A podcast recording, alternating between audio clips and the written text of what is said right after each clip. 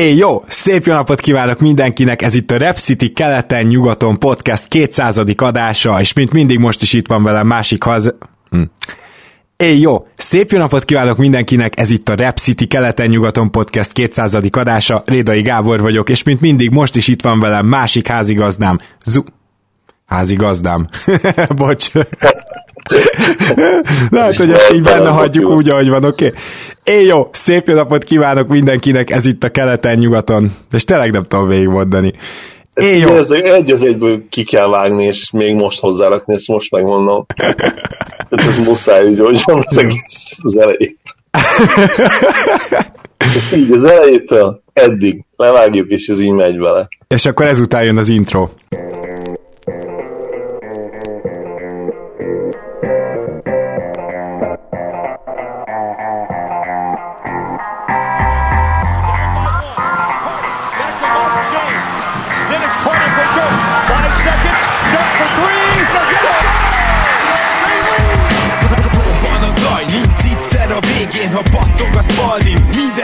Élmény Blokkok és zsákok, na gyere megmutatom Ez NBA szerelem, keleten, nyugaton. Robban a zaj, nincs egyszer a végén. Ha battog a spalding, minden nap élmény. Blokkok és zsákok, na gyere megmutatom Ez NBA szerelem, keleten, nyugaton. Emlékszem, hogy jártuk azt a párkosát pályát És bekúszott az NBA zsákolás kártyák. Azt álmodtam, így dobok a patanót, így szedem. Ahogy ő 2000 után a szaggatós streameken Játékosok raklapnyi történelem újstatok. Ha nem akarok lemaradni, többé belehúzhatok. A boxkor meg sokszor csak csúsztatott pixelek De mit tegyek, ekkora már túsz vagyok. A ritmus csak időzónát számítva lettorsz Ha éjjel nem alszom, tudja, hogy játszik a Raptors De a reggel meló, akkor egy napra nincs net, Hogy majd elkapjak mindent, mi a meccsekbe jó. Voltak kedvencek, igen, Enter the Matrix. Marionát zsákol, te meg eldöntöd, miért nyíksz? Nessel a szansz, nekem egy örök fét is Bár rég volt erre az agyam, felpörög mégis. Ma már azt nézem, hogy lehet még utat törni lesz olyan jó majd, mint James Durant Curry. Sok év után nagyon más, de elhinnéd de nekem Több ez, mint rajongás, ez NBA szerelem. Robban a zaj, nincs egyszer a végén Ha battog a spalding, minden nap élmény Blokkok és zsákok, na gyere megmutatom Ez NBA szerelem, keleten, nyugaton Robban a zaj, nincs egyszer a végén Ha battog a spalding, minden nap élmény Blokkok és zsákok, na gyere megmutatom Ez NBA szerelem, keleten, nyugaton. Azt mondanám az életem kosárlabda elhinnél A nyelvemből a pattanó, ha a beat az NBA Kerek vagyok, mint a Spalding, mit piszkálsz Meg több kosarat kaptam nőktől, mint baj a Phoenix Suns. Mert az élet, mint a Spurs védelem bedarál. Griffin olyat tömött megint, hogy már szinte preparál Ide nem jön rim, hogy egy D-taktikát kitalálhass. Jó GMC vagyok, beférek a kepp alá. Épp most dobtam rimből egy triplát. Nálad a labda, de hogy feldolgoz, timeout kell. Nyílt egy folyosó, de te kint állnál inkább És ha betörök, mint Adi DV-nél, az útból állj már el. A baker gyakorlás nélkül is simán elvisz mert Not a game, we talking about practice. A létet fade away, de a homályt miért unnád Kár, hogy nincsen dupla V, csak egy vég duplár Van a zaj, nincs egyszer a végén Ha battog a spalding, minden nap élmény Blokkok és zsákok, gyere megmutatom Ez NBA szerelem, keleten, nyugaton. Robban a zaj, nincs egyszer a végén. Ha battog a spalding, minden nap élmény. Blokkok és zsákok, na gyere megmutatom Ez NBA szerelem, keleten, nyugaton Éj jó, szép jó napot kívánok mindenkinek! Ez itt a Rep City keleten-nyugaton podcast 200. adása, Rédai Gábor vagyok, és mint mindig most is itt van velem másik házigazdánk, Zukály Zoltán. Szia Zoli! Szia Gábor, sziasztok, örülök, hogy itt lehetek. Megint betegen, de hát úgy látszik, hogy most ezek ilyen hetek. Azért most egy fokkal jobb a hangod, mint a múltkor, mikor bejelentkeztél, ezt gyorsan szögezzük le. Örülök neki, ugye a podcast szempontjából ez a lényeges, nem pedig a közérzetem. Ami ezek szerint nem sokkal jobb. Sőt, talán rosszabb, mint a múltkori, de nem baj, megoldjuk. Remélem, hogy azért itt az adás elejé próbálkozásaim segíthettek rajta egy picit. Kicsit felvidított, igen. Na hát akkor gyorsan menjünk végig azon, hogy milyen olyan akcióink vannak, amik titeket érintenek. A Rap City-nél, hogyha 5000 forint fölött vásároltok az online hálózatukon, akkor kaptok ajándékba egy Jordan zoknit, kuponkódot kell hozzáadni, oda beírni, hogy podcast, hogyha esetleg az dobná vissza, hogy ez most épp nem elérhető, akkor megjegyzésbe írjátok, mert hogy volt egy kis ilyen probléma ezzel, de most már elvileg hamarosan megoldódik. Minden esetre megjegyzésbe írjátok oda, és a másik pedig, hogy ugye a podcastünk különleges támogatója a Gaminator applikáció, ez egy ingyenes app, online kaszinójátékok gyűjteménye, és ami a lényeg, hogy a Facebookonkon rögzített bejegyzésbe találtok egy linket, és onnan plusz kreditet tudtok szerezni, hogyha esetleg elfogyott. És a harmadik pedig természetesen a Pizza Cum Laude Budapesten a Nagyvárad tér mellett, ahol 10% kedvezménye lehettek, ihattok, ha bemondjátok, hogy Gary Payton. Mi pedig elérkeztünk a 200. adáshoz, természetesen mailbaggel fogjuk egybekötni, azért készültünk még pár dologgal. Nem akarok ilyen nagy visszatekintésekbe belemenni, de azért nem semmi, hogy ha jól számoltam, 11 hónap kellett az első százhoz, és akkor ehhez már csak 8. Mondjuk a, ennél már sokkal gyorsabban nem kéne haladni, nem igaz? Igen, az kicsit erős lenne, hogyha mondjuk a, harmadik százast fél év alatt abszolválnánk. Meglátjuk, hogy a 2019-es év hogy fog sikerülni ebben a szempontból. Viszont ami miatt tudjuk ezt ilyen tempóba tolni, az persze tudjuk jól, hogy vannak néha támogatók, ezt együtt éltük át veletek, kedves hallgatók, volt egy év, még egyáltalán nem volt semmi, viszont a legnagyobb támogatóink ti vagytok a patreon.com per keleten nyugaton oldalon, ahol van, aki egy fagyi árával havonta, van, aki egy mozi egy árával havonta, szóval nagyon sokan támogattok minket, és ezt szeretnénk megköszönni nektek. Persze ezzel a 200. adással is, de azzal is, hogy legalább ugyanilyen tempóval megpróbáljuk a 300-at is elérni, és hasonló kontentet gyártani, vagy akár még jobbat, mindent megteszünk, ami tőlünk telik ez ügyben. Ma ugye mailbag lesz, de azért van rengeteg olyan része ezeknek az adásoknak, és az elmúlt száznak is volt, amit ti nem hallotok, mert hogy Gábor kivágja, és természetesen itt nem egy elég vicces dolog is történik, úgyhogy készítettem ebből egy kis összeállítást, amit Zoli is most hall majd először. Igen, és akár mehetne bele az is, hogy mint LeBron sokszor egyes szem, harmadik személyről beszéltél saját magadról, úgyhogy ez is remek Igen. volt ide. Hát ez olyan dolog, hogy Gábor, aki vág, az egy másik Gábor, tehát hogy akkor így átmegy ilyen gépüzemmódba. Úgyhogy ez, ez nem véletlenül. Hogy, hogy meg tud csinálni, így muszáj így elkülönülni, elkülönülnöd saját magadtól. Abszolút így van. Egyébként most inkább a nyökögésekre fókuszáltam, úgyhogy körülbelül másfél perc instant nyökögést fogtok tőlünk hallani, csak azért, mert itt egészen fantasztikus darabok vannak. Az én nyökögéseimről például kifejezetten megfigyelhető, hogy egészen muzikális zenei magasságokba megy néha. Zoli, tőled a kedvencem az a torony, ezt majd mindenki érteni fogja, aki meghallja, de, de, de vannak tényleg nagyon jók, és azért van egy ilyen Zoli által szállóigévé tett, vagy hát az adminok köz szállóigévé vált visszaszámolás, és arra próbáltam azért felhúzni főleg ezt a kis mixet, úgyhogy hát élvezzétek, másfél percnél azért nem akartam hosszabbra hagyni, mert így is pont elég idegesítő lesz. Ők hárman mind a ketten komoly rotációs játékosok lettek egyből.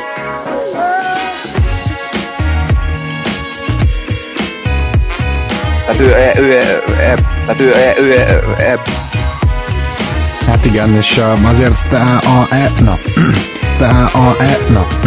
Gyakorlatilag kimondva kimondatlanul valamilyen szinten elengedték, gyakorlatilag kimondva kimondatlanul valamilyen szinten. És a, és a, és a, és a, és a, és a és a, és a, ö, Kobi, ö, Kobi, ö, Kobi. Én azt gondolom, hogy torony. Én azt gondolom, hogy torony. Én azt gondolom, hogy torony. Az szerint én abban én azon nem lepődök meg. Az szerint én abban én azon nem lepődök meg. Az szerint én abban én azon nem lepődök meg.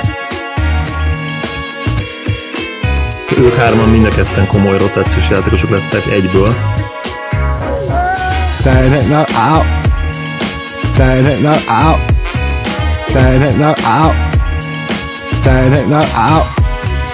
Hát igen, és most hát igen, és most hát igen, és most... Illetve, hogyha okog le, jól mondta a nevét? Um, ah, um, ah, um, ah, ah, ah, és a és a és a és a fizikálita fizikálita fizikálita ők hárman mind a ketten komoly rotációs játékosok lettek egyből.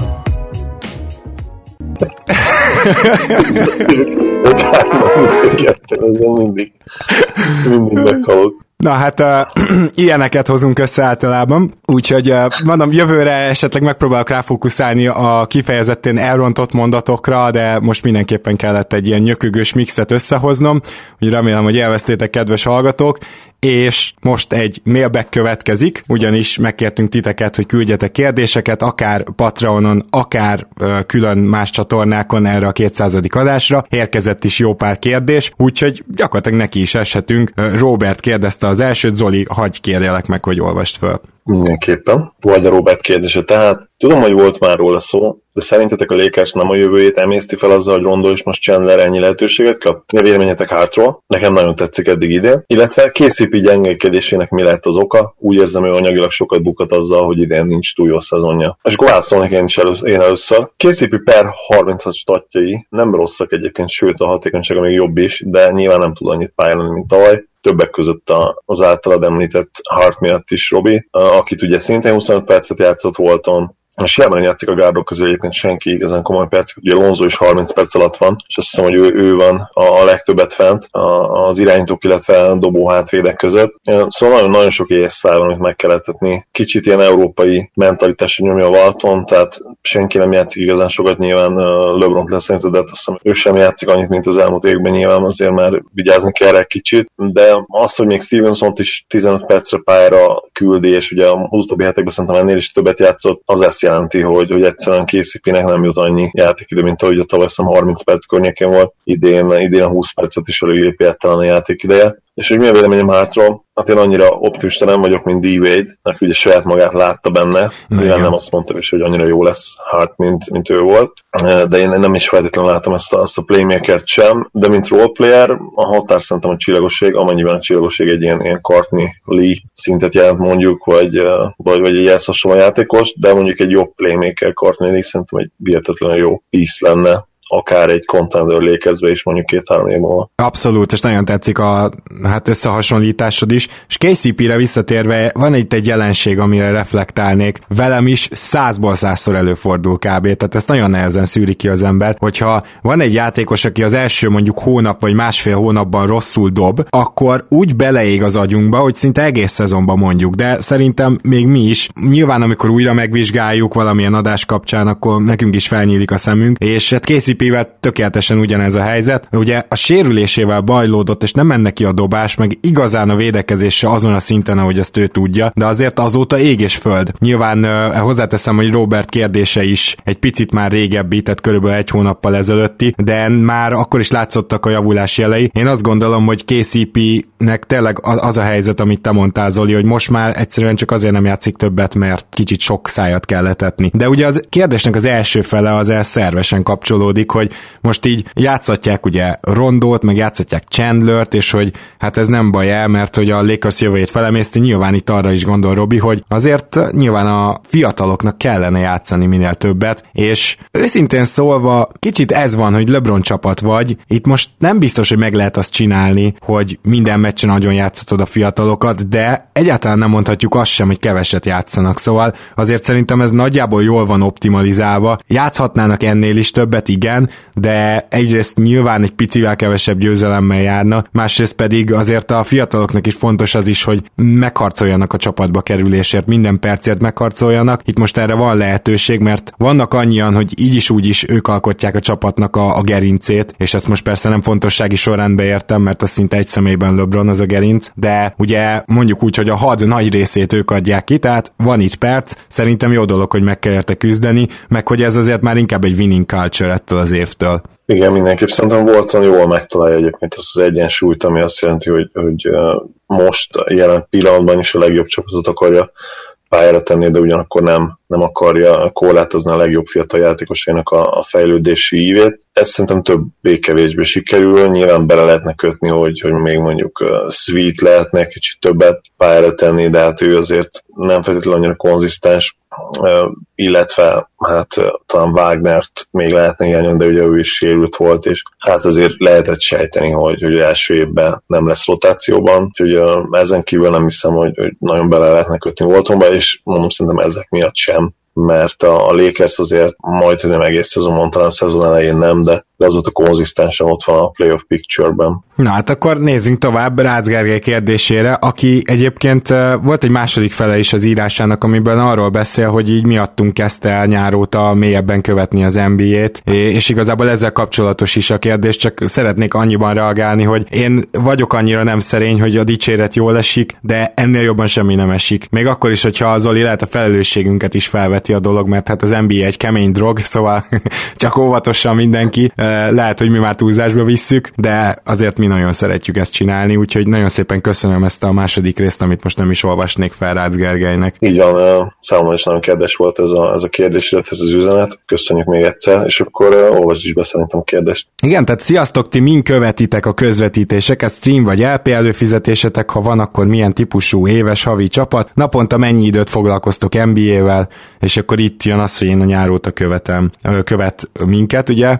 Szerintem ezt többfelé bonthatjuk igazából. Volt már League pass most azért ott vannak ezek a Reddit streamek, amik elképesztően jó. Szerintem a, a League Pass azért annyiban jobb, hogy tényleg nagyon instant mindent meg tudsz nézni újra, és amikor akarsz, és ahogy akarod, és összességében nem is olyan vészes, tehát szezon elején kb. 30 ezer forintból egész éves teljes League Pass tudsz magadnak vásárolni. Én szerintem ennyit megér, hogyha mondjuk hónapokra lebontod, de mindenkinek egyébként a saját döntése ez, mert hogy azért ott van az említett Reddit, és ezen kívül pedig vannak különböző ilyen NBA Full HD és ehhez hasonló nevű oldalak, amiket ennél jobban ugye nem nagyon mondhatok be, szóval, hogy ott pedig már reggel ilyen 9-re szinte az összes meccs fenn van, és ott is visszanézhető, szóval meg lehet oldani külön utakon is, és hogy mennyi időt töltünk naponta NBA-vel. Magam részéről azt hiszem, hogy ha van Raptors meccs, és azt vagy éjszaka, vagy reggel megnézem, akkor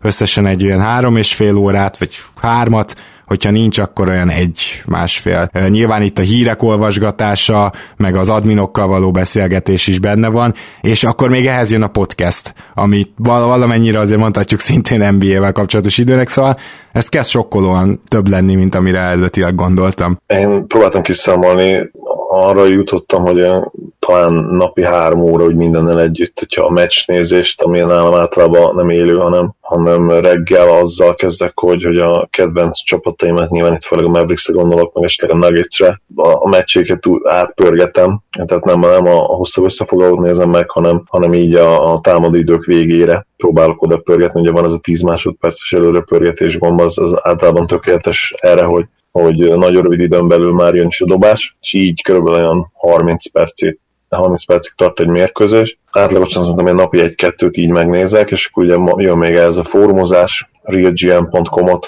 szoktam böngészni elég sokat, illetve az NBA a sportémény csoportot is azért elég sok időt eltöltök olvasgatva a posztokat, illetve a kommenteket, így összesen együtt szerintem ilyen napi Hát két és fél-három óra, azt gondolom, hogy így elmegy erre. Na, és akkor Börcsök Patrik kérdésére menjünk át. Zoli Kelek olvast felő egy nagyon régóta hallgatónk, és pont ahogy kezdi ezt a kérdést, az jól jelzi, hogy máshol már tett fel nekünk, most már itt volt az ideje ugye a Patreonnak is. Igen, köszönjük Patrik, ugye te nemrég csatlakoztál a Patreon csapathoz, ezúton is köszönjük neked a támogatásodat, és akkor a kérdésed, sziasztok ideje volt itt is csatlakozni már, ahogy írtad is. Gondoltam, itt is kérdezek valamit, ami nagyon elgondolkodtatott, kicsit dark, de nagyon jól szoktátok kezelni az ilyet. Disaster Draft, ugye itt Patrik is leírja, ezért mondjuk el, hogy ez, ez a Disaster Draft, ez az amerikai major ligákban egy úgynevezett olyan vész uh, szenárió, ilyen vészhelyzet szenárió, hogyha véletlenül valami balesetben, vagy mondjuk valami nagyon súlyos betegségben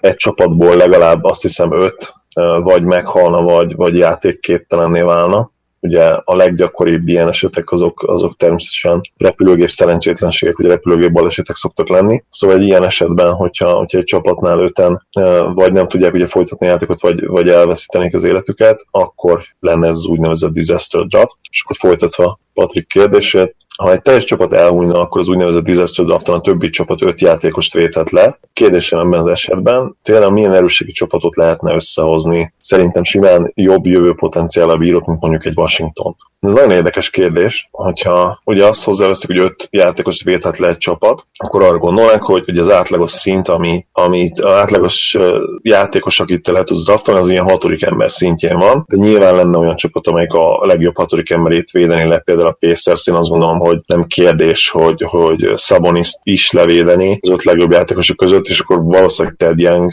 lenne úgymond a, a draftra. Szabad példa, vagy Tyreek Evans. Vagy Tyreek Én is néztem ugyanis az Indiánát, igen. Az is lehetséges. Én azt gondolom, hogy, hogy a keretedet, hogyha az lenne a célod, hogy a legeslegjobb játékosokat, az elérhető legeslegjobb játékosokat összerakd, akkor össze lehetne hozni egy ilyen 25-30 talán 32 győzelmes csapatot is. Azt gondolom, hogy playoffra nem lenne esély, az szinte biztos, hogy esélytelen, de az valószínű, hogy nem lennél ott a liga legrosszabb csapatok között. Most a kérdés nyilván az, hogy miért akarnál egy ilyen csapatot összerakni, ha már egy ilyen szerencsétlenség megtörténne, hiszen akkor építkeznél ugye a, a jövő felé, nyilván ez egy ilyen, ilyen kollektív gyógyulási folyamattal együtt, és, és szerintem egy ilyen szenárióban mindenképpen fiatalokat akarná, akik esetleg még nincsenek rotációban, de mondjuk magas helyen voltak draftolva, viszont nem váltották be hozzájuk fűzött reményeket, úgyhogy szerintem egy ilyen esetben nem feltétlenül az lenne a legjobb megoldás, hogy te a legjobb elérhető játékos, játékosokat hozd el, hanem azokat, akikből lehet esetleg a jövőben valami, aztán nyilván a következő szezonban egy, egy rossz csapatot összerakni, és a draftról építkezni tovább. Ez a teljesen egyetértek, én azért megnéztem, hogy milyen olyan csapatot tudnék összeállítani, ami minél erősebb,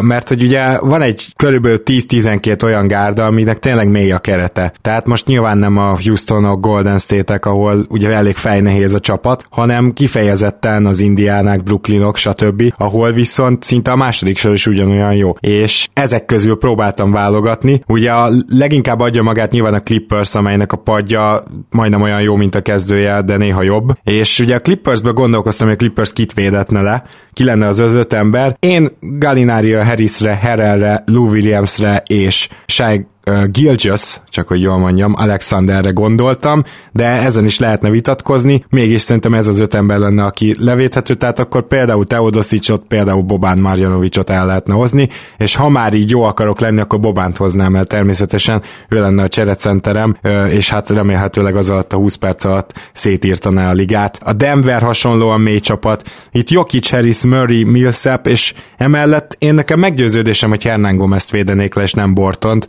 Kicsit persze a mostani események alakulásának áldozata is lenne Borton, de biztos vagyok benne, hogy Hernán Gomez mint fiatalabb is, még a szerződése is jobb. Na, például onnan egy Michael Porter Jr.-t elhozná. Na, itt pont akartam mondani, hogy két választásod van, hogyha most az én logikám szerint megyünk, hogy minél jobb csapatot rakjunk össze, akkor Bortont hozod el, viszont ott van egy klasszikus ilyen sleeper, alvó sztár, Michael Porter Jr., és vele is bepróbálkozol. Aztán a Raptors, ugye Larry Kawai, Siakam, Ibaka és Fred Van Vliet lenne, akit levédene a Raptors szerintem, úgyhogy innen OG Ananubit elhozod, ami elég jó. A Bostonnak a klasszikus kezdő ötöse lenne, amit levédene, bár őszintén szólva itt is elgondolkoztam, hogy most Haywardot levédenék?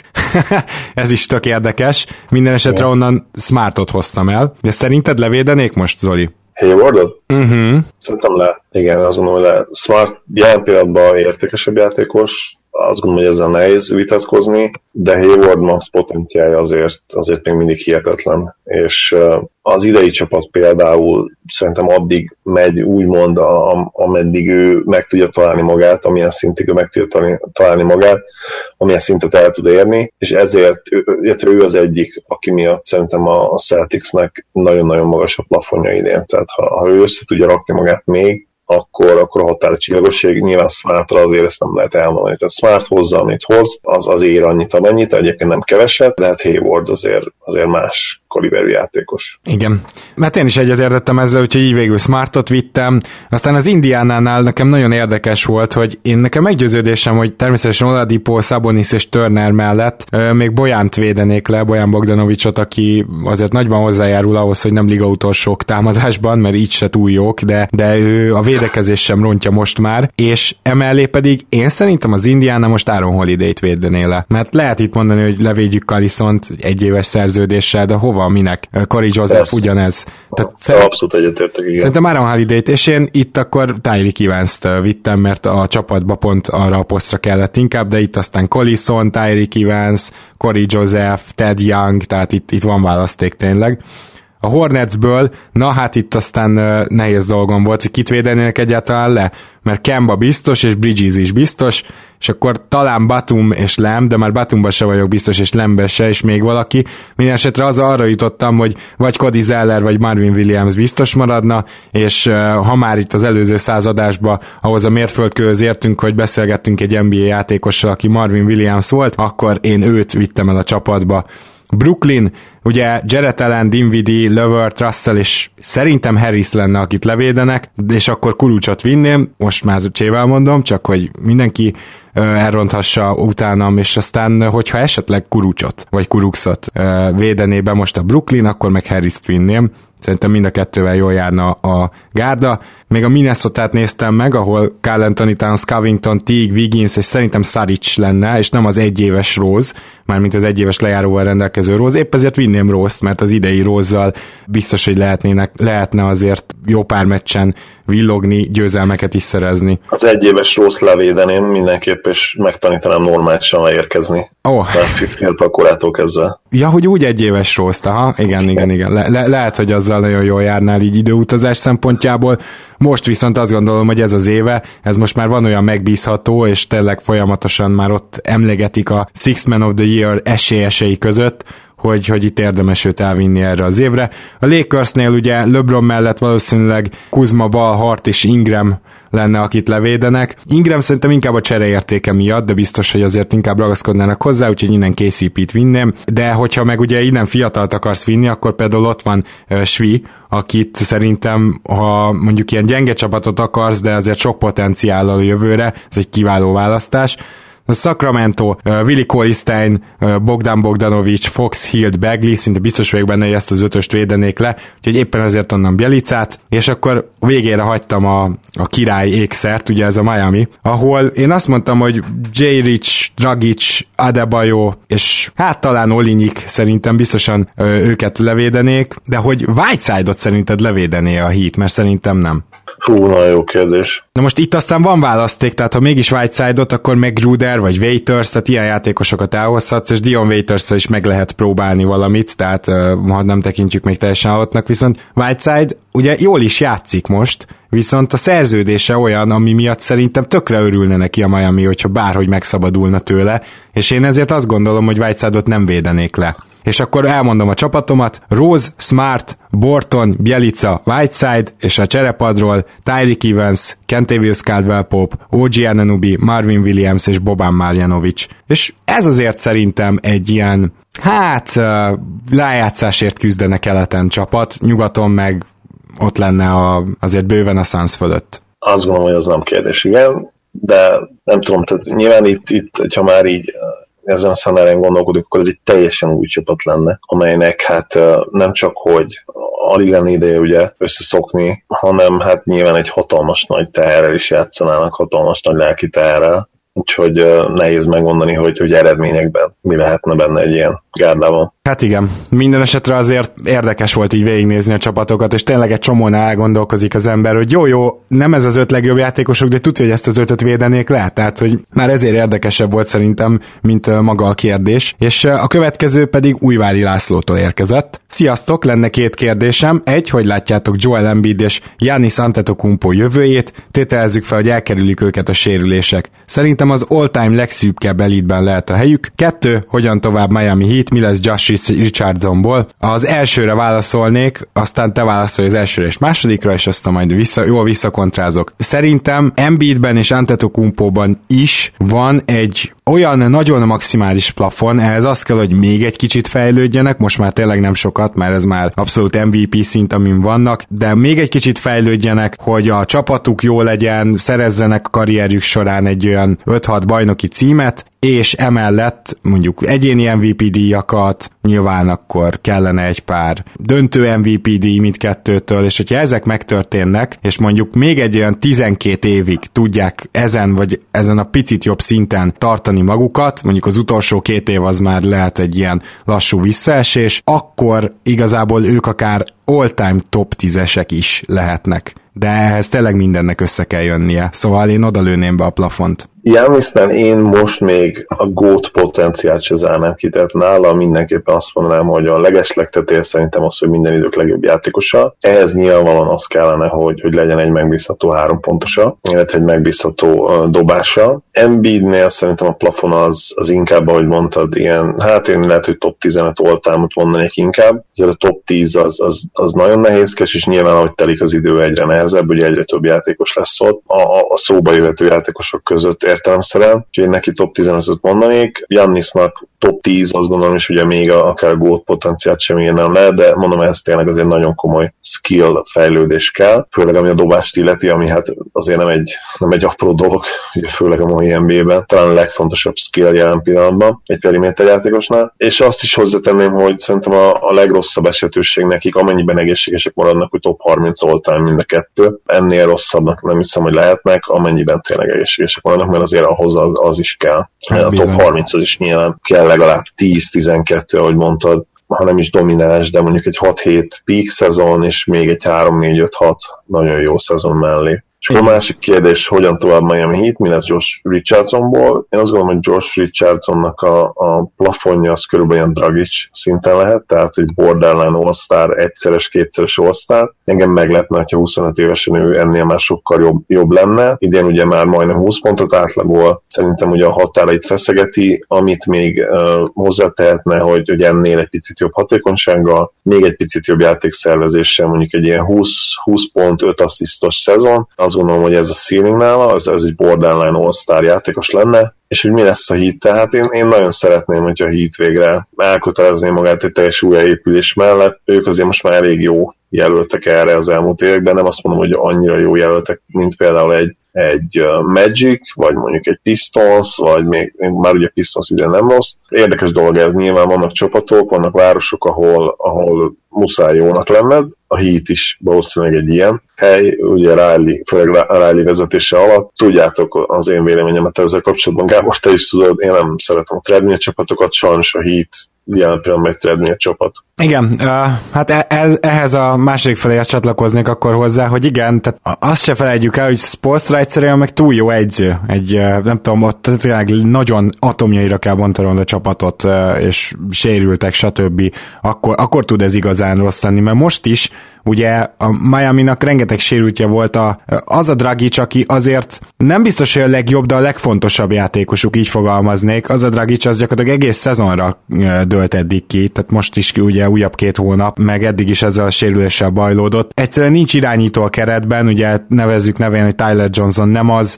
Wade bizonyos fokon csere irányítóként funkcionál, ezt elismerem, de ugye Spolstra csak addig kísérletezett, amíg megint visszakezd kapaszkodni a Miami Heat, ami egészen elképesztő. Most Winslow meg Josh Richardson irányít. Többenet, tehát hogy Egyszerűen Spolstra addig csinálja ezt, amíg nem lesz jó. Úgyhogy ezért tényleg a Miami Heatnek két választása van, vagy elküldi őt, és úgy tankol, vagy tényleg lebontja ezt a keretet. Mert ez az ember tényleg a szarból is várat épít, és most már évek óta egyébként.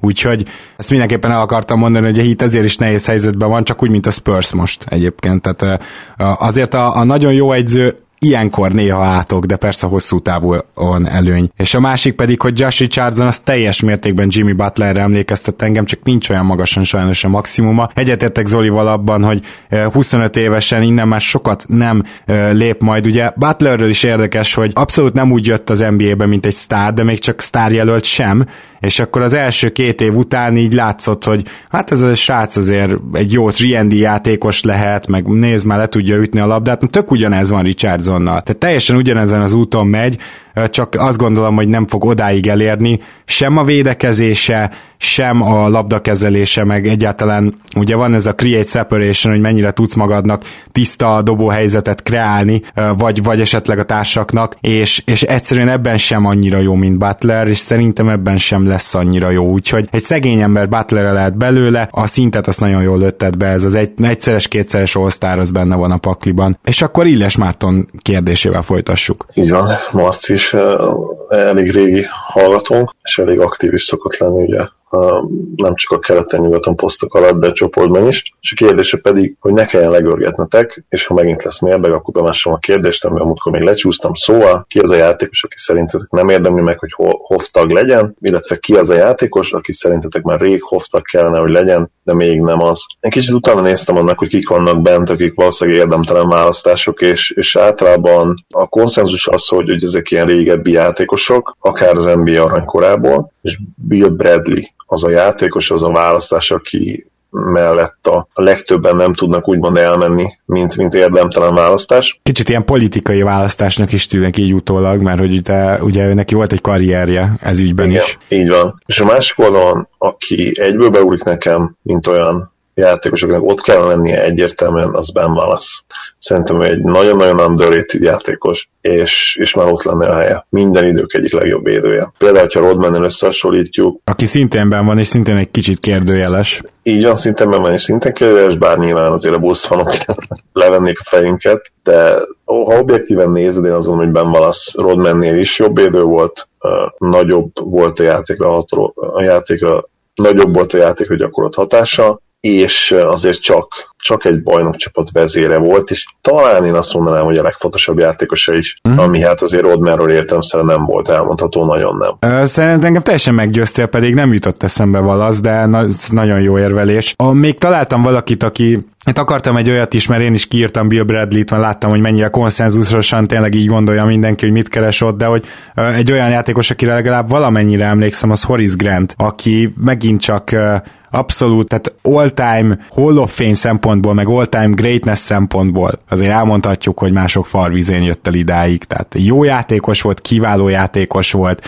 hosszú karrier, sok pozitívumot fel lehet sorolni, de hogy ő mitől Hall of Famer, azt, azt azt hiszem nagyon nehéz megmagyarázni. Nyilván azok a gyűrűk nagyon jól mutatnak. És aki igen, Sean Kemp, akinek talán az volt a két problémája, hogy egy picit rövid volt a prime illetve az, hogy ugye ilyen mindenféle alkohol és dog problémák voltak ott a végén, és ezért szenvedett az NBA-be az utolsó pár évben, és nyilván ezt magát ezeket a problémákat nem nagyon nézik jó szemmel, és nem tesz jót egy Hall of Fame kandidátusnak, de ettől függetlenül amilyen játékos volt, amennyire gyakorlatilag meghatározó volt a saját csapatában is, és liga szinten is hosszú évekig, az igenis egy Hall of Fame kategória kategóriájú játékos. Aztán én ezen sokat gondolkoztam, de ugye Webber szerintem, hogyha nyilván mindig lehet úgy érvelni, hogyha Bill Bradley-ben van, akkor még száz játékost is felsorolhatunk, de hogyha megnézzük, hogy kik vannak benne, akkor szerintem Chris Webber és ugyanis Sean Marion is odavaló.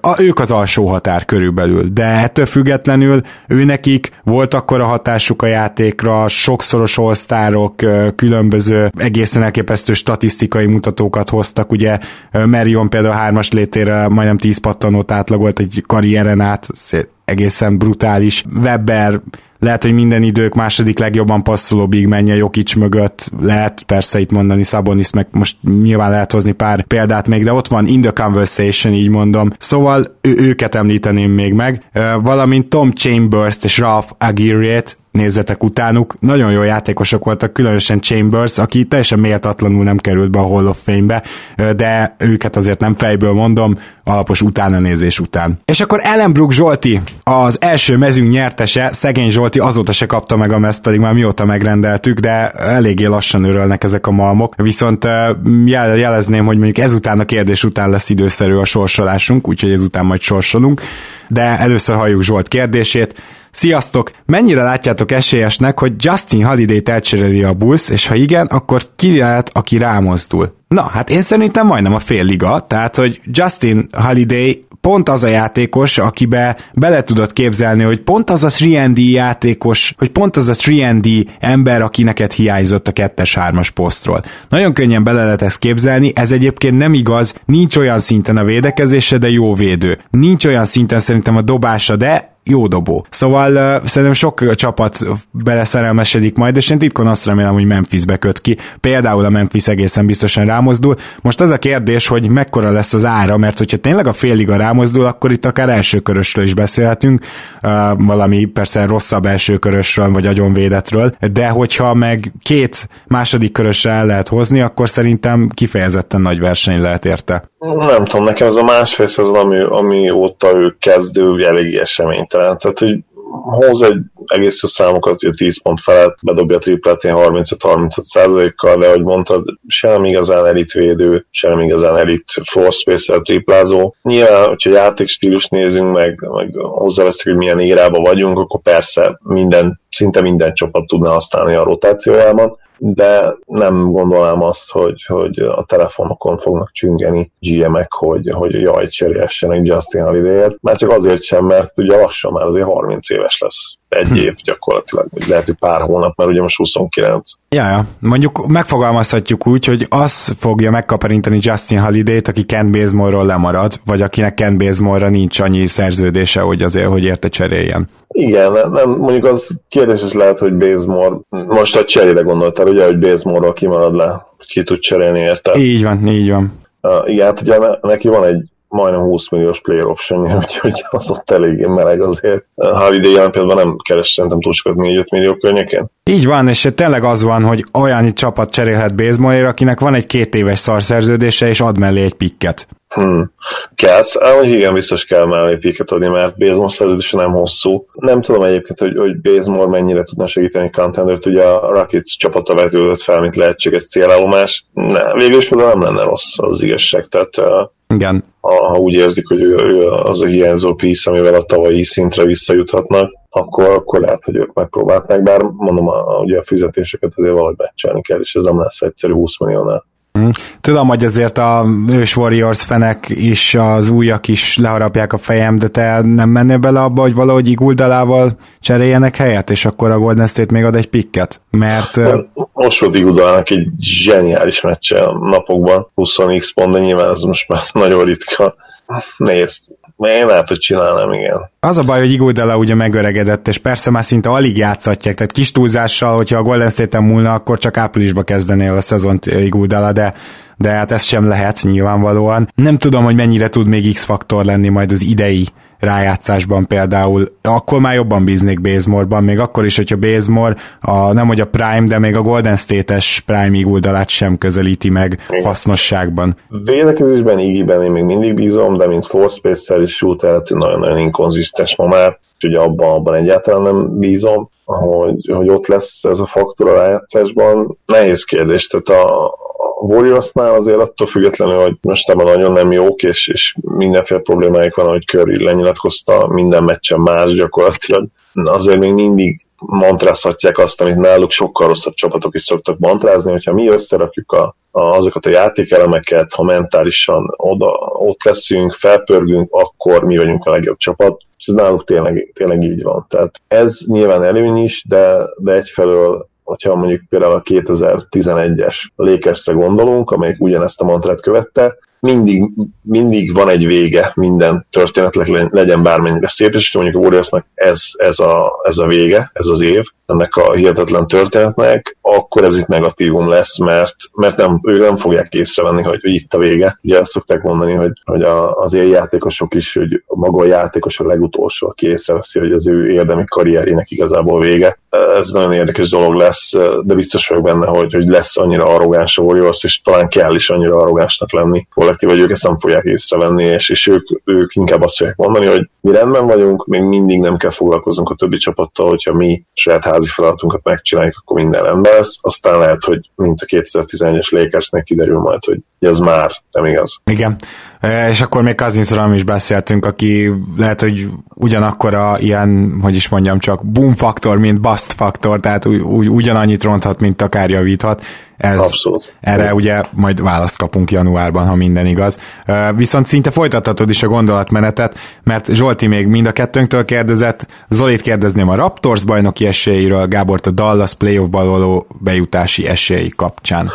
A Reps nálam keleten a legnagyobb esélyes, azt gondolom, hogy bár inkonzisztensek mostanában, és nyilván a, a szezon sokkal jobban kezdték, mint ahogy most játszanak. De tegyük de... ezt hozzá, hogy elképesztő sérülés hullám az, ami a múlt egy az benne van természetesen, de amikor összeállnak, és amikor, amikor tényleg mindenki egészséges, akkor, akkor egészen félelmetesek. Úgyhogy nálam ők keleten a legnagyobb esélyes, és, és talán most összességében is a második számú esélyes a Warriors, akiről az előbb beszéltem, nyilván őket addig fogom mondani, amíg, amíg vagy ki nem esnek a play vagy ki nem kapnak a döntőben. Én, én csak akkor fogom elhinni, hogy, hogy ők már nem esélyesek, hogyha ténylegesen megtörtént a, a váltás. És a harmadik esélyesem jelen pillanatban valószínűleg a Celtics lenne, ugye nem feltétlenül ezt kérdezte Zsolti, de, de így raknám össze talán most a, a Power rankinget, ami, ami a bajnoki címet illeti Warriors, aztán Raptors, aztán pedig a Celtics.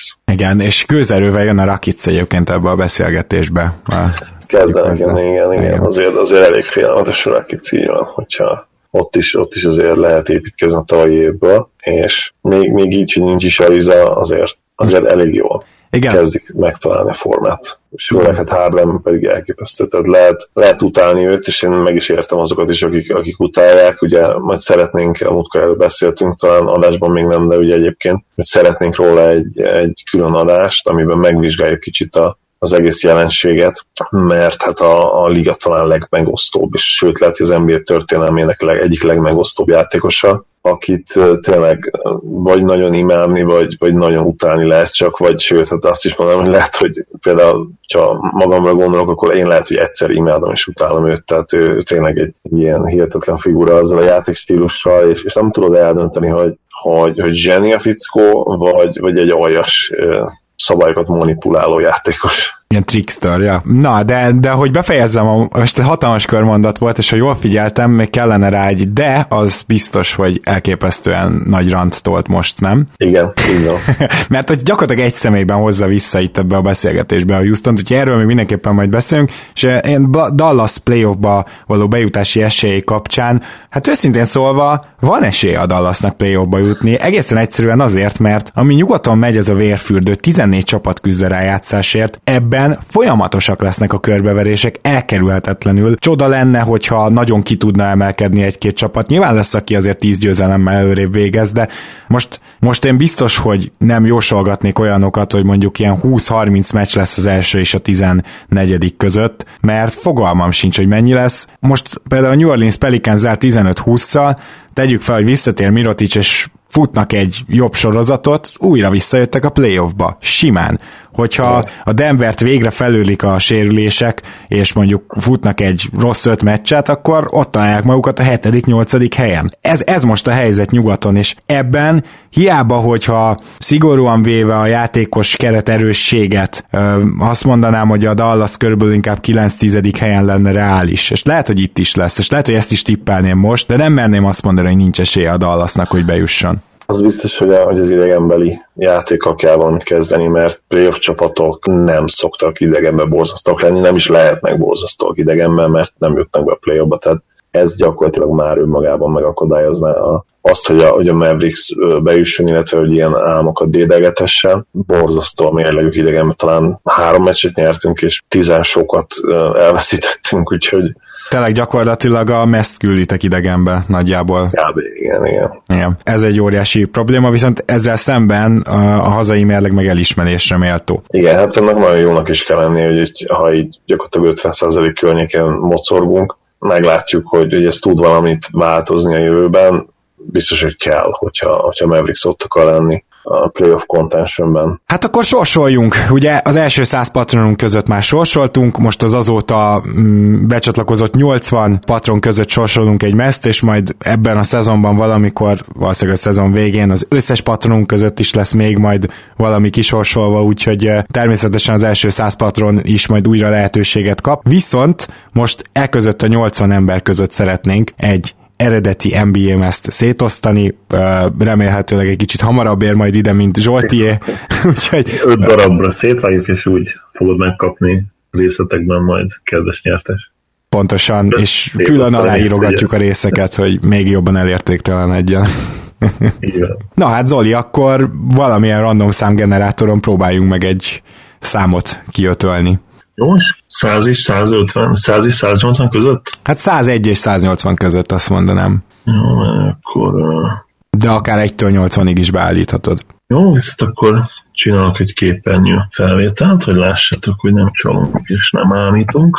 Sziasztok! Most már akkor, minden igaz, látjátok, ami a képernyőben zajlik, minden kétes weboldalt bezártam, remélem. és most és véletlenül akkor... meccs sem megy alatta. Most meccs sem megy alatta, így van. Szóval, ugye random number generator mint látjátok, megnyitottam, és most a 100 és 180 közötti patronjaink között, patronjaink között sorsolunk, és akkor nekem a minimum szám az 101 lesz, és a maximum szám az ugye 180. Nem említás, hogy mondtam, generáljunk, és kérlek szépen 166-os szám nyert, itt nagyon kíváncsi vagyok, hogy ki Na, akkor azt mondom, hogy ez itt a 180, 179, 77, 75, 73, 71, 69, 67, és 66-os, ugye? Így a 166. Jó, akkor Tuider Péter a nyertesünk. Nagyon szépen köszönjük, hogy támogatsz minket, Péter, ezzel a mezzel is, amivel kapcsolatban hamarosan felvesszük veled a kapcsolatot, és akkor választhatsz egy mezt az NBA Europe Store-ból, vagy akár a Rep City-ről, hiszen hogyha ott elérhető, akkor azt még hamarabb is megkapod természetesen. Úgyhogy... Igen. Gratulálok én is, Péter, és akkor a képernyő megosztást, illetve a képernyő videót meg is állítom még egyszer grat. Na, és hát itt az adásba vissza-visszatérve, szóval Péter megnyerte a meszt, mi pedig folytatjuk tovább a mailbag hiszen jönnek még jó kérdések. Ugye Ellenbrook Zsolti kérdésénél hagytuk abba a válaszolást, és most jön Szabó Dani kérdése. Zoli, kérlek, olvast fel.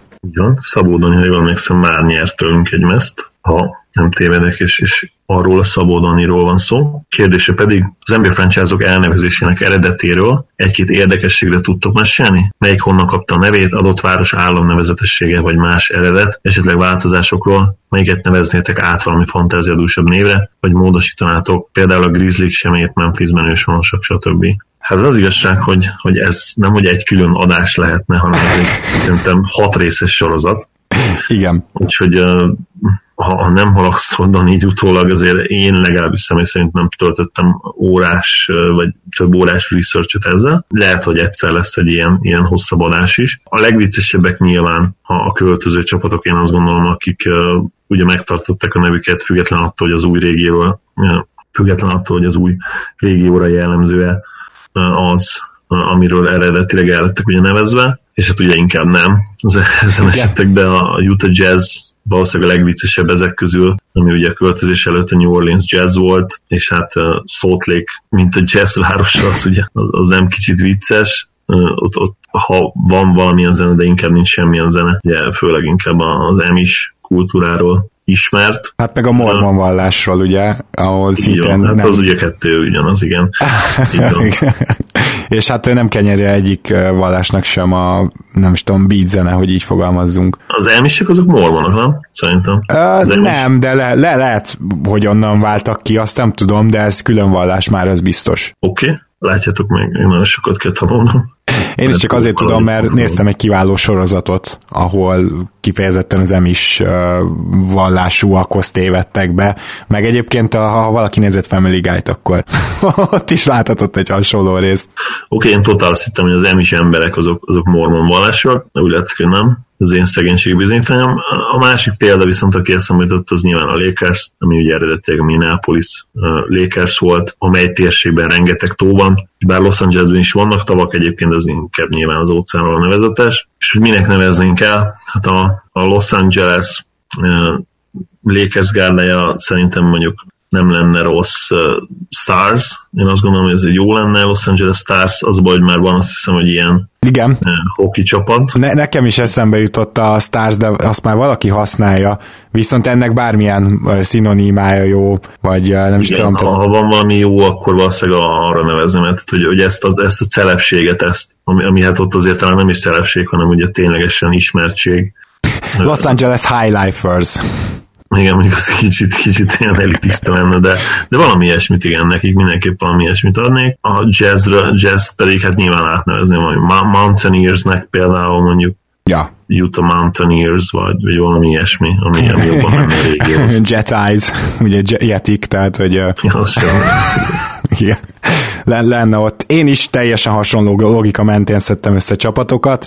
Ugye például költöző csapat a Clippers is. A Clipper az egy ilyen 19. században használt, ha jól tudom, vitorláshajó, és, de az is lehet, hogy nem, lehet, hogy ez gőzös. A lényeg az, hogy a San Diego-ból jött át, ahol a legnagyobb olyan kikötő volt, ahol ezek kikötöttek, és átmentek Los Angelesbe, ahol ezek nem voltak annyira jellemzőek, úgyhogy az is mindenképpen egy átnevezésre méltó csapat, csak úgy, mint a már említett Grizzlies, ahol hát Grizzlies biztos, hogy nem láttak Memphisben az elmúlt több száz évben, talán az állatkertbe. Aztán ugye van egy-két ilyen védhető, de nem annyira jó név szerintem, ami szintén ilyen költözött. Például ilyen a Kings is, amelyik egy Royals nevű Rochester, vagy nem is tudom, lehet az Angliában van, de mindjárt megnézem, mert kigyűjtöttem egy cikket, azért azt gyorsan ránézek egy pillanat. Így van, jól emlékeztem, Rochester Royals volt, ami még jól is hangzik. Lehet, hogy ott volt is valami királyi hagyaték, vagy bármi ilyesmi, akár még az európai időkből. Mindenesetre a Sacramento-ban semmi közük a királyukhoz, de ettől függetlenül egy király névez, úgyhogy ezért szerintem valamennyire védhető. Aztán hasonló egy picit a Thunder, az a Oklahoma City Thunder, de nekem tényleg azért zavaró ez, mert ugye mégiscsak Oklahoma City is érintett volt abban a bizonyos természeti katasztrófában, azt is majdnem újra kellett építeni. Erre túlságosan emlékeztet engem a Thunder név, úgyhogy hát szerintem egy picit szerencsétlen. Aztán még a Wizards-ot írtam ki, amelyik szintén egy költözés után csak mondjuk Washington Wizards. Ráadásul még meg is vádolták őket annó, mert amikor kiírtak egy ilyen szavazást, hogy mi legyen a Bullets helyett, akkor ez a Wizards úgy nyert, hogy utána egyből megvádolták őket, hogy itt kicsit ilyen KKK-s, tehát Ku Klux Klános történet is van, amit így hívnak, meg hát Washingtonba akkor már rájátszanék arra, hogy ugye az az állami központ, és akkor valami ilyesmi nevet próbálnék meg nekik kitalálni. Illetve a Trailblazers is érdekes, ahol az a lényeg, hogy az az öt ilyen faroktól, az az öt játékos, aki a pályán van. Viszont rohadt jól hangzik, hogy Trailblazers, ezt elismerem, csak önmagában ez az egész szimbolikája a dolognak nagyon béna. Úgyhogy még, még ott lehetne esetleg változtatni. És még egyetlen egy dolog, ha már végigolvastam ezt a cikket mind a 30 csapattal, de ahogy Zoli, én sem szerettem volna ilyen egyórás jegyzeteket készíteni. A Dragons név az szinte minden egyes szavazásnál második vagy harmadik, tehát sok franchise-nak a nevéről szavaztak, ugye nyilván a helyi városban, hogy mi legyen a franchise neve, és a Dragons az rengetegszer felmerül, de még sosem nyert. Úgyhogy lehetséges, hogy várható egy Dragons hamarosan majd az NBA-ben, mert ez nagyon népszerű, de pont nem eléggé. Nem lenne rossz név egyébként a sárkányok. Abszolút menő mitológiai állat, úgyhogy mindenképpen támogatnám. És akkor folytatjuk Galamb Ádám kérdésével. Azt hiszem, hogy ezt kiveséztük. Köszönjük még egyszer a kérdést, Dani. Galamb Ádám kérdése. Sziasztok! Szerintetek lesz ez az a hátralévő részében valamilyen nagyobb leolvadás vagy feltámadás? Kikben láttok túl, vagy esetleg alulteljesítést? Kis dolgokat is mondhattok. Én inkább valami nagyobb párfordulásra gondoltam, mint hogy a Phoenix Suns playoff csapat lesz, vagy Smart a pont király, esetleg Levine az évvédője, Lavin az évvédője. Nyilván ezek nonsenszek. A második kérdésem hozzátok szól, ha ma megkeresnem Dallas és Toronto, hogy náluk dolgoz, de nem mint GM vagy edző, akkor mik lennétek szívesen? Gyúró vagy média képviselő, esetleg játékos megfigyelő beatwriter, csapat körül tevékenykednétek, vagy a városnak csarnoknak dolgoznátok. Köszönjük sok melót, és persze boldog karácsony. Köszönjük Ádám neked is utólag, illetve kellemes új évet majd, boldog új évet ezt így mondják, ugye itt inkább.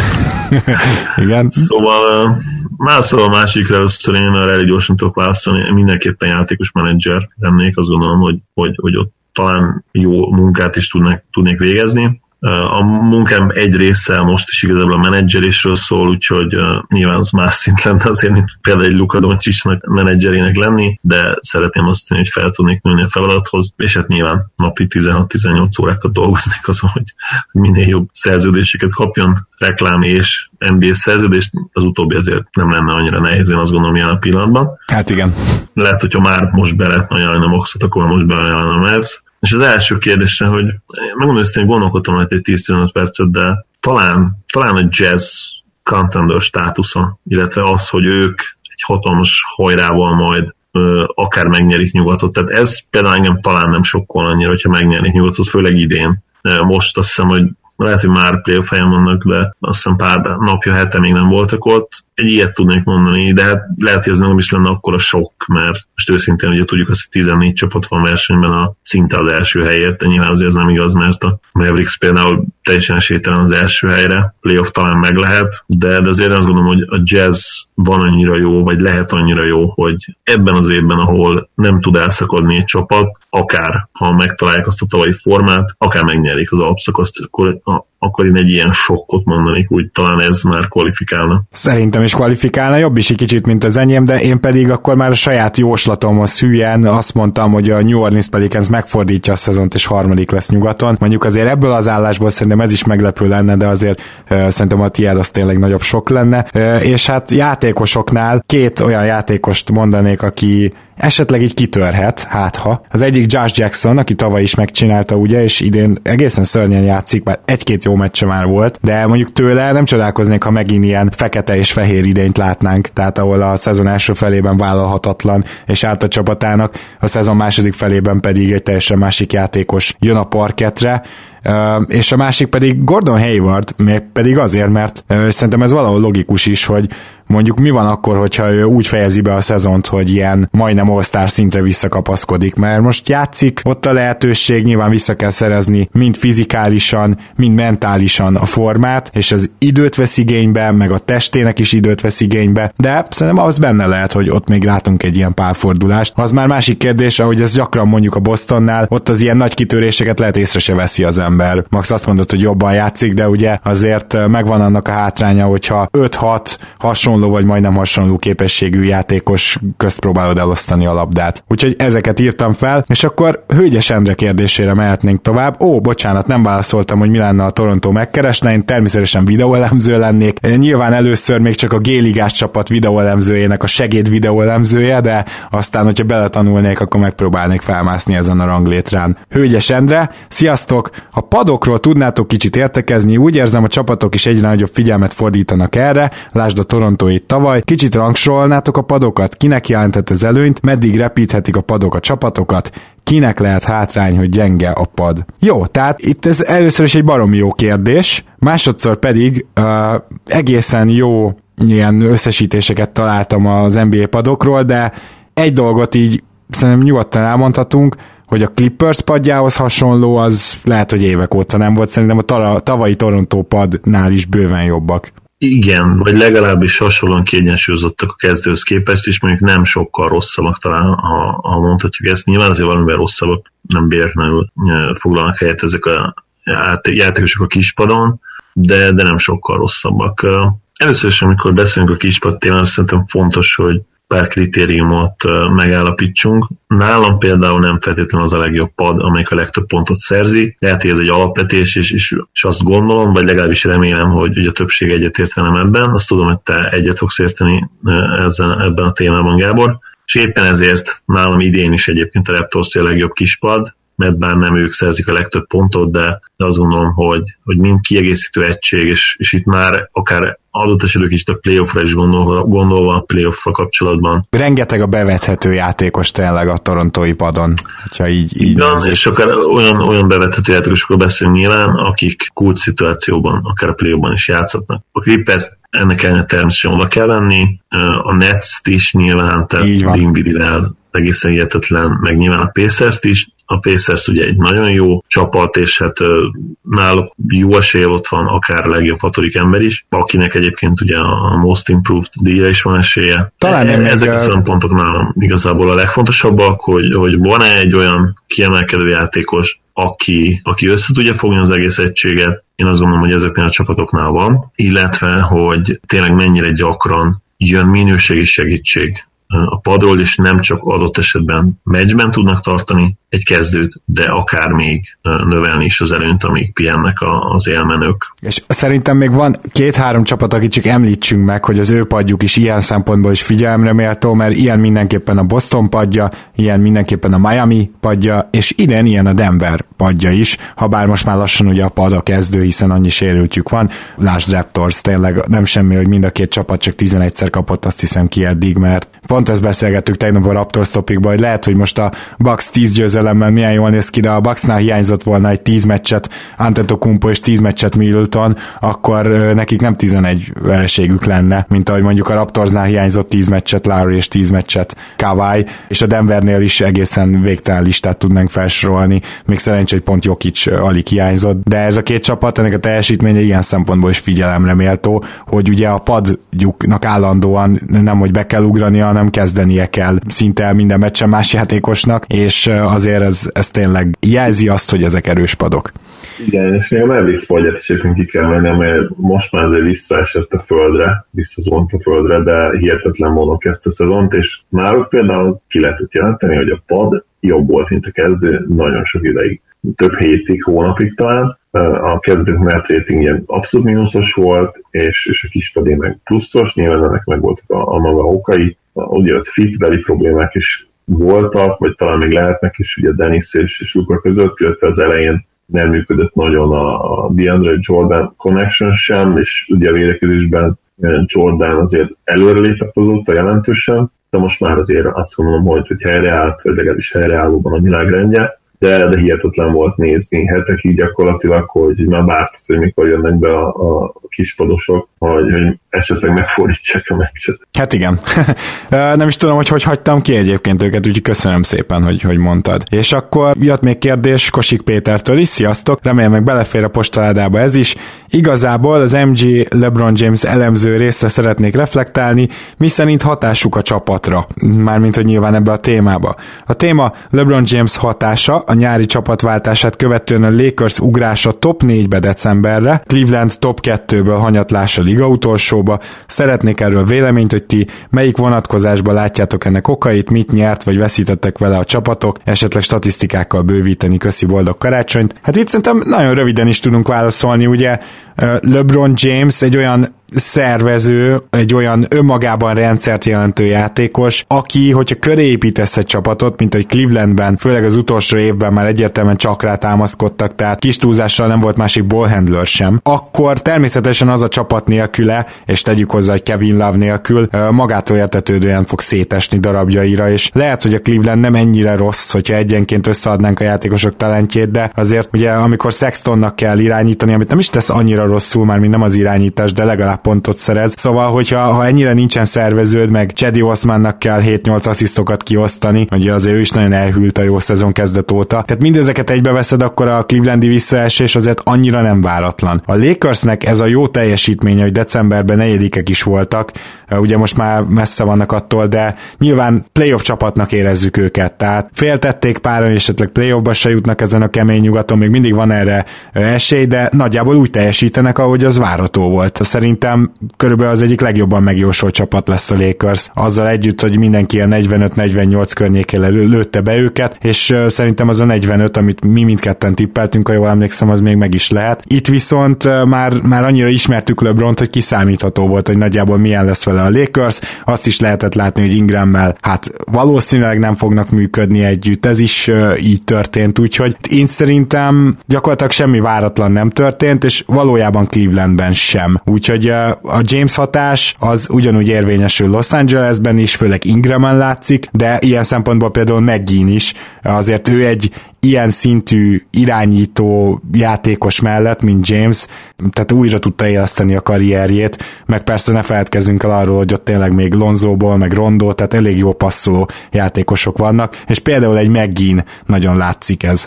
Én azt gondolom, hogy James továbbra is ugyanazt a hatást hozza, és körülbelül nem okozott meglepetést ennek a két csapatnak a szereplése. Egyáltalán nem okozott szerintem meglepetést a két csapat szereplése. A Lakers azért még elég ilyen hiten mész, tehát nagy lehet itt majd azért még a, a fluktuáció. Én azzal várnék, hogy, hogy ők hol végezhetnek, nyilván most LeBron kieséssel még hol úgy néz ki, hogy minimális időre is esett ki, azért az fájt, nélküle azért látjuk, hogy, hogy nem nem más meccseket nyerni, illetve ez így nem igaz, mert ugye például az egyik meccsben nagyon is benne voltak, illetve csók kellett ahhoz, hogy, hogy elveszítsék, úgyhogy mély ez a keret, én azt gondolom, de nyilván LeBron nem csak LeBron teszi fel a pontot az ére, de ugye az íbetűt is ő hozza. Igen.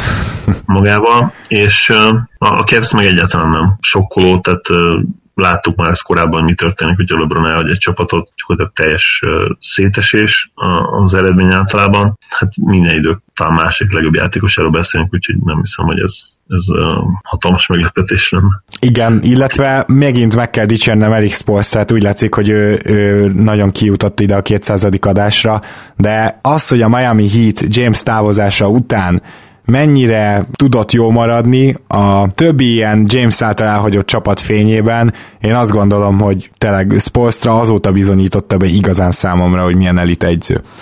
Na. Igen, de azért a keret is nyilván más volt, tehát az, az a híz keret volt. más, mint a mostani Kevsz keret például. Igen, tehát azt a kettőt összehasonlítanám természetesen, Igen. csak hogy ugye relevánsak maradtak, többször is playoffba jutottak, azért, azért az nagyon rendben van. Na és egyébként ugye érkezett még két kérdés, ezt az elmúlt napokban kaptuk, az egyik Máté Krisztiántól. Sziasztok, kérdésem, ami érdekelne, az lenne, hogy vajon van-e visszaút az NBA-ben megbukott egyzőknek Konkrétan az érdekel Tibzet, ha kirúgják, mert kifogják, azok után, hogy ilyen rangokat elért, vajon egy jó defense coachnak alkalmaznák-e bárhol, illetve, hogy volt-e ilyenre példa, hogy valaki lemond bizonyos dolgokról azért, hogy amiben igazán jó, azt tudja tovább csinálni, hiszen mikor segédegyző volt, elég nagy szerepe volt ebben. A második dolog, ami érdekel, egy kis játék, nem kell hozzá akár magyarázat se, egy all-time top hosszú hajú kezdőt össze tudnátok-e rakni, boldog karácsonyt és kellemes ünnepeket Krisztiántól. Hát az első felére annyi, hogy abszolút van erre egy csomó példa, hogy egy, tehát egy vezető egyző később visszatér ahhoz, amit igazán jól tudott csinálni, most eszembe jutott például Every Johnson, ugye? Ő volt, aki a Netsnek meg a Dallasnak is volt egyzője. Így van. Igen, és hogy ugye ő nagyon sikeres középiskolai egyző volt, és az NBA-ben végül is kimondhatjuk, hogy megbukott, aztán visszament, és a középiskolába ért el azóta újabb sikereket. De, hogyha Lawrence Frankre, vagy rengeteg olyan egyzőre gondolunk, aki segédegyzőből előlépett, nem sikerült neki, és aztán utána mégis visszament segédegyzőnek, akkor azok közül egyet emelnék ki, az pedig Nate McMillan, aki ugye segédegyzőből egyző, majd úgymond nem nagyon találta a helyét, aztán megint segédegyző lett, és segédegyzőből most ismét egyző lett, úgyhogy ilyen hullámvasútról is tudunk. Tibodót, hogy vajon alkalmaznák el, mint defensive coordinator, megvan erről a véleményünk Zolival, azt hiszem, hogy majdnem kettőnk nevében mondhatom, hogy a mai NBA-ben nem biztos, hogy alkalmaznánk. Sajnos ez magáért beszél, hogy a Minnesota mennyire tragikus védekezés védekezésben szezonok óta, ennél mindenképpen jobb ez a keret hátrafelé, és ez nem túl jó ajánlólevél. Nem tudom, hogy a régi hírneve miatt valaki felveszi-e, de szerintem, ha, tehát ha Tibodot kirúgják, akkor szerintem az NBA karrierje ott véget fog érni. Én is erre tippelnek egyébként, igen, jelen pillanatban. Tibzel kapcsolatban necces a dolog. A másik kérdésre pedig ugye a válasz, azt gondolom én is, hogy Macmillan elég jó találat, amit Gábor mondott. Azt gondolom, hogy Jason Kidd nem az lesz, aki, aki követi ezt a, ezt a moldot, ezt az utat, úgyhogy ő egy, egy olyan jelölt lehet, azt gondolom, aki, aki szintén hát leszerepelt, és, és nem nagyon lesz ő hosszú távon az NBA-ben, azt gondolom. És akkor a hosszú hajú all-time ötös, tetszett a kérdés, Természetesen Novicki lenne a négyes, de aztán rájöttem, hogy lehet, hogy Novicki lenne az ötös. Ugye Steve Nash irányítana. Igazából kettesbe én beraktam Rick Barry-t, mert ő azért egy elég jó játékos volt, de a kettes poszt volt nekem a legnehezebben megfejthető, és akkor a csatárposztokon ugye Julius Irving az egyik, hát ez uh, nyilvánvaló, és Larry Bird a másik, ami szintén nyilvánvaló. Igen. Úgyhogy... Ugye itt érdekes a kérdés, mert én is néztem ugye ilyen cikkeket, hogy long-haired, long-haired NBA players, nyilván te is ugyanezt ütötted be Google-be. Na most, ha, ha a Dirk meg a Nashville vonal már hosszú hajnak számít, akkor nyilván nagyon egyszerű, mert akkor a GOAT csapatot össze tudjuk rakni gyakorlatilag Rick Barry-vel és velük. Viszont ha, ha ténylegesen ilyen, ilyen Aquaman és ugye Stevens féle hajszerkezetre, hajkoronára gondoltál, akkor azért nehezebb a dolog mert uh, igazán hosszú hajjal, akkor ott már szerintem egy, egy Joachim Noát kellene választani, egy Kenneth Faridot, igen. És azért ott az már lényegesen nehezebb lenne, mert uh, igazán hosszú hajú NBA játékosok azért, azért elég ritkák. És akkor ugye ott lenne Stevens is, de akkor már ott a probléma, hogy ez gyakorlatilag három darab center, és ráadásul valamiért még ugye Varázsáó is, aki eszedbe jut, akinek szintén nagyon hosszú volt, de hát ez minden ilyen centerek, úgyhogy... Most ez is uh, érdekes, hogy mondjuk Just Childress, vagy például Ellen Iverson, mikor le volt fonva a haja, ja, tehát hogy ugye nem... Inkább afro, tehát azt nem tudom, hogy... Hát jó, mondjuk eleve egy afroamerikainak nehéz nyilván. Igen. Majd koronát növeszteni, mert az ég, ég felé fog nyilván mindig a haj menni. Érdekes, hogyha, hogyha mondom, afro, afro is belefér, ugye afroamerikai játékosoknál, illetve ez a félhosszú, a Rick Barry, Larry Bird, Dirk, Nash féle vonal, akkor nyilván mondom Kálmánban, mert akkor a gót csapatot össze tudjuk rakni probléma nélkül. Igen, meg hát Julio Servingnek is az a haj, az lehet, hogy csak egy ilyen 15 centi magasságúnak tűnik, de ott egy-egy hajszál szerintem legalább egy ilyen 20-25. Tehát az Persze, az neki már... egy hatalmas afrója volt, az, hmm. az mindenképpen igen az az egy hatalmas hajkorona volt. Na és akkor az utolsó kérdést, azt a Dodo Basketball podcast kaptuk, ennek megfelelően nagyon érdekes kérdések. Először is számotokra a formás fenék vagy a formás nagy mell a fontosabb, ha egy hölgyet megnéztek, ugye nagyon szépen van megfogalmazva, esetleg más. Nekem régen volt ez a 3 per 2-es szabályom, hogy legyen szép arca, és amellett vagy a feneke, vagy a melle legyen, és nem feltétlenül nagy, hanem formás, mert hogy én, én jobban szeretem azt, hogyha egy lányom van egy 3-4-5 kiló akár, ne adj Isten 10 kiló felesleg, még azt is jobban szeretem, mint hogy teljesen csontsovány és deszka. Persze vannak ilyen alkatok, és hát ők is tudnak szépek lenni, csak az én személyes preferenciám az az, hogyha van fognivaló úgymond egy lányon, ez emiatt is mondjuk magától értetődő az 3 per 2 szabály, hogy valahol legyen kerek, de például az aránytalanul nagy melleket nem kedvelem, vagy nem tudom, az kicsit engem taszít. Úgyhogy hát arányaiban nézve mondom azt a 3 per 2 szabályt, Zoli. Érdekes, hogy a teenager foromban ez az úgy volt, hogy, hogy a mell abszolút, tehát mell párti volt, az a legfontosabb, és aztán ez megfordult a 20-as éveim közepére végére, és most már abszolút a, ami, ami fontosabb számomra, az, az a popsi, úgyhogy S-man lettem, úgyhogy meg, megfogott az egész. Uh, nyilván uh, nem tiltakozik az ember, hogyha minden stimmel, minden helyén van. Lehet, hogy ez kicsit szexistának hangzik, de hát ez van. Ettől függetlenül, ha választani kell, akkor egyértelműen a popsi az, az ami, ami fontosabb.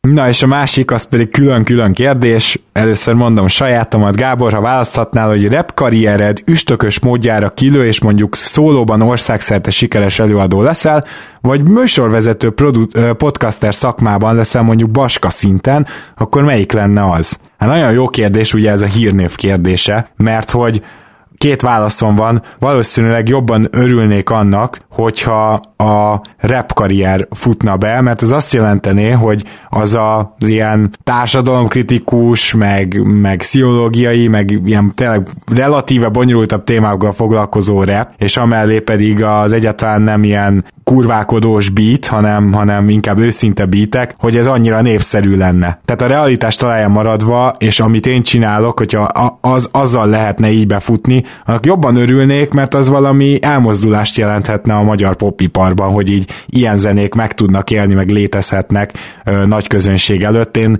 összességében a mai ilyen nyálpop szarok mellett tényleg, és vigyetek a rádióba dolgozom, tudom, hogy miről beszélek, tehát amellett ez óriási előrelépés lenne, még akkor is, ha valakinek esetleg nem ez a kedvenc stílusa, lehet, hogy most a rockerek is egyetértenek velem, mert azért például nagyon sok olyan rockzenét ismerek, aminek rendkívül tartalmas szövege van, aztán tehát ha, ha nekem nem hívják rá fel a figyelmemet az ilyen zenét hallgató ismerőseim, barátaim, akkor én se hallgattam volna meg soha. A másik rész része viszont ugye, ahogy én nem csinálnám, tehát mi ezt kell kevésbé elkurvulni, akkor így mondom, akkor meg egyértelműen a podcaster, meg, meg, meg mondjuk sportújságíró, meg sportriporter, mert abban látom az esélyt, hogy esetleg mondjuk hasonló mentalitást hozva, mint most, a számomra a kedves témákról beszélve fel lehetne érni, ha nem is Baska szintjére, én azt gondolom, hogy neki egy nagyon jó kis ilyen önmenedzsmentje is van, amit tudatosan is épít, mint influencer, és egyértelműen őszintén is, ami ugye nagyon fontos szerintem ebbe a szakmába. Szóval, hogy nem is feltétlenül ilyen nagyon sok helyen jelenlévő influencer, de mondjuk mint egy megbecsült riporter, akkor úgy érzem, hogy azért nem kéne eladnom magam. De ahhoz, hogy ma mondjuk sikeres reppelőadó legyél, hát mondjuk hasonlítsátok össze azt, hogy Furacsé mit csinált az első, második zenekarjaiba, ugye a Furakorban, és mit csinál most a Follow the Flow-ban, ami nem rossz, tehát nem akarom őket szidni, csak hogy nagyon látványos a változás, például ott is, vagy Fluor Tomi korábbi lemezei, mostani lemezei, hát ezeket nyugodtan össze lehet hasonlítani, és akkor látod, hogy milyen témákra szabad, tehát milyen témákat szabad egyáltalán elővenni, hogyha te be akarsz futni, meg sikeres akarsz lenni. Tehát, hogyha nekem kéne változnom, vagy, vagy egy kicsit alkalmazkodnom, akkor inkább a podcaster, újságírói karrierhez alkalmazkodnék, és akkor meg inkább az lenne, a, a, amit preferálnék. És akkor Zoli, a te kérdésed pedig, tudom, hogy te egy visszavonult élsportoló vagy, ezért arra lennék kíváncsi, hogy az egyik lehetett volna, melyiket választottad volna, Nagy Laci szintű kézilabda karriert, vagy Federer szintű teniszkarriert? Federer szintű teniszkarriert nem kérdés. Már csak azért is, mert tenisz az egy olyan sport volt az én életemben, amit így úgymond megbántam, hogy nem kezdtem el. Én tavaly, most már tavaly lassan, tavaly, még idén vagyunk, de már majdnem tavaly vagyunk, ennek így van értelme. Nem játszottam sok teniszt, de, de volt egy időszak, amikor egész sokat ütögettünk, és én azt gondolom, hogy nekem lett volna érzékem ez a játékhoz, ha nagyon korán elkezdem, de ez tényleg egy tipikusan olyan sportág, hogy nagyon-nagyon korán el kell kezdeni. Megvan a maga varázs annak, hogy, hogy egyéni sportot űzöl, hogy, hogy tényleg csak magadra számíthatsz, nem hibáztathatsz senki mást, és nyilván az is benne van, hogy, hogy az ellenfeledet leszámítva azért te irányítod dolgokat, tehát rajtad múlik, nem pedig a mint csapatsportban ugye egy csomó rajtad kívülálló tényező van. Az edző beteszi a kezdőbe, hogyha beteszi, akkor azon a poszton használná, ahol, ahol te szeretnél játszani. Az élsportoló egyébként kijavítanom, azért nem voltam szerintem élsportoló, illetve nagyon korai szinten serdülőbe, ott azt gondolom, hogy ott még igen. Ott, ott voltam a legjobb játékosok között, aztán ifjú azért már nem. Tehát ott, ott már kijött a, a munkamorál hiány, ami, ami nálam sajnos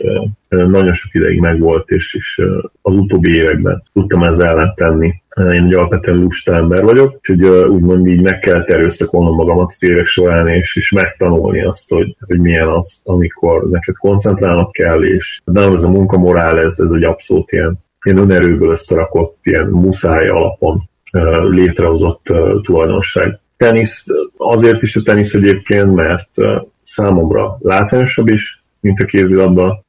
Én ma már például sokkal szívesebben nézem a, a legnagyobb teniszmeccseket, sokkal jobban lekötnek, mint a kézilabda mérkőzések, és hát nem véletlen azért, hogy, hogy világszinten az egyik az egy hármas szerintem, de legosztorosabb a top 5-ös, legnépszerűbb sport, míg, míg a másikat azért, másikat azért hát szerintem a top 15-20-ban sem találnánk meg, és hát főleg főleg Európában népszerű, tehát ott sem betekedhet ugye például a kosárlabdával, vagy a, vagy a focival. Igen, sőt, akkor itt még szerintem lehet, hogy egy-két téli sport is simán beelőzné, hogyha arra gondolunk, hogy egy, tehát, igen, igen, igen. egy, egy Ausztria, vagy egy Németország, Franciaország, tehát persze. Hát Németországot talán nem előzném a téli sport, de igen. Mondom, de, de specifikus, mert ugye ez is Európa, és pont ezekben az országban kézilabda nagyon népszerű, de nem véletlen azért az, hogy Amerikában például egyáltalán nem népszerű, hogy Dél-Amerikában sem igazán vannak csapatok, de nyilván ott a foci, foci az Isten, ahogy mondani szokták, Ázsia meg egy teljesen más piac, tehát ott meg a kriket lehet, hogy megelőzi a labdarúgást a mai napig, szóval persze országtól is függ, ott, ott, ott meg teljesen más sportok. Igen, már az ázsiai, van, vannak ázsiai kézzelbe csapatok, amelyek ugye elég jók, de hát ott sincs azért ott a, a legnépszerűbb sporták között értelemszerűen. Igen, hát ez valahogy a mégiscsak nem legnyugatibb, de úgymond valahogy a nyugathoz mégiscsak legközelebbi országok, tehát Dél-Korea például ilyen, egy tök más kultúra, de mégis ugye van saját ö, popzenéjük, meg szóval valahogy ott minden megjelenik nyugatról, és például a kézilabda csapat is. Világbajnok kézilabda csapatok is volt, ugye?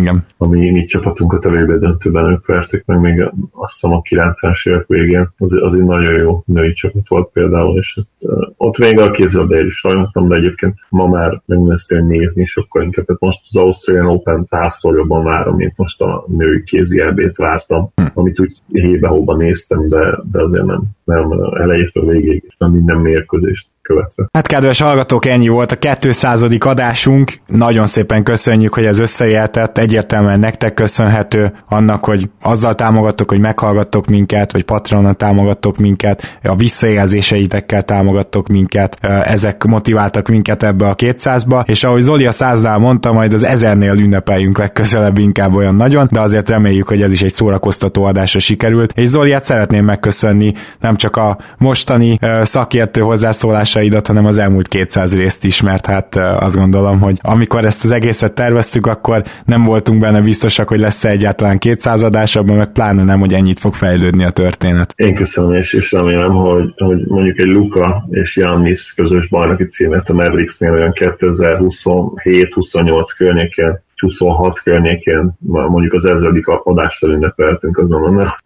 úgy legyen, erre és addig, más addig Raptort nyerjen egyet szintén. Nagyon szépen Mindegy, köszönöm. Nincsenek nagy igényeink. hát igen, és nem is lesznek, valószínűleg az új évben második, a harmadik a környékén jövünk újra, természetesen a 2019-ben is tartsatok velünk, és NBA-ben gazdag, boldog új évet kívánunk. Boldog új évet, sziasztok! Sziasztok!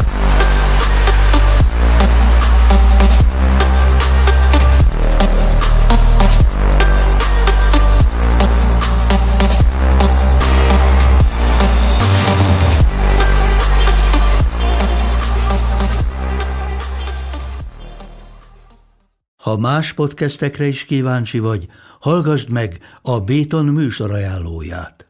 El tudod képzelni, hogy a podcastet, amit éppen most hallgattál, fél év múlva már a mesterséges intelligencia generálja? Mi sem. De ha érdekel, eljötte már a gépek lázadása. Hallgass bele az Embertelen podcastbe. Orsós Lajos vagyok, a műsor házigazdája. Egyelőre még élőben. Egyelőre. Fedezzük fel együtt, hogyan ismerkedik, randizik, mesél és vitatkozik Betty és Péter, két teljesen mesterséges intelligencia. Lajos, a podcast címét mond még egyszer, Léci. Oké. Okay. Embertelen podcast. Ez a műsor a Béton közösség tagja.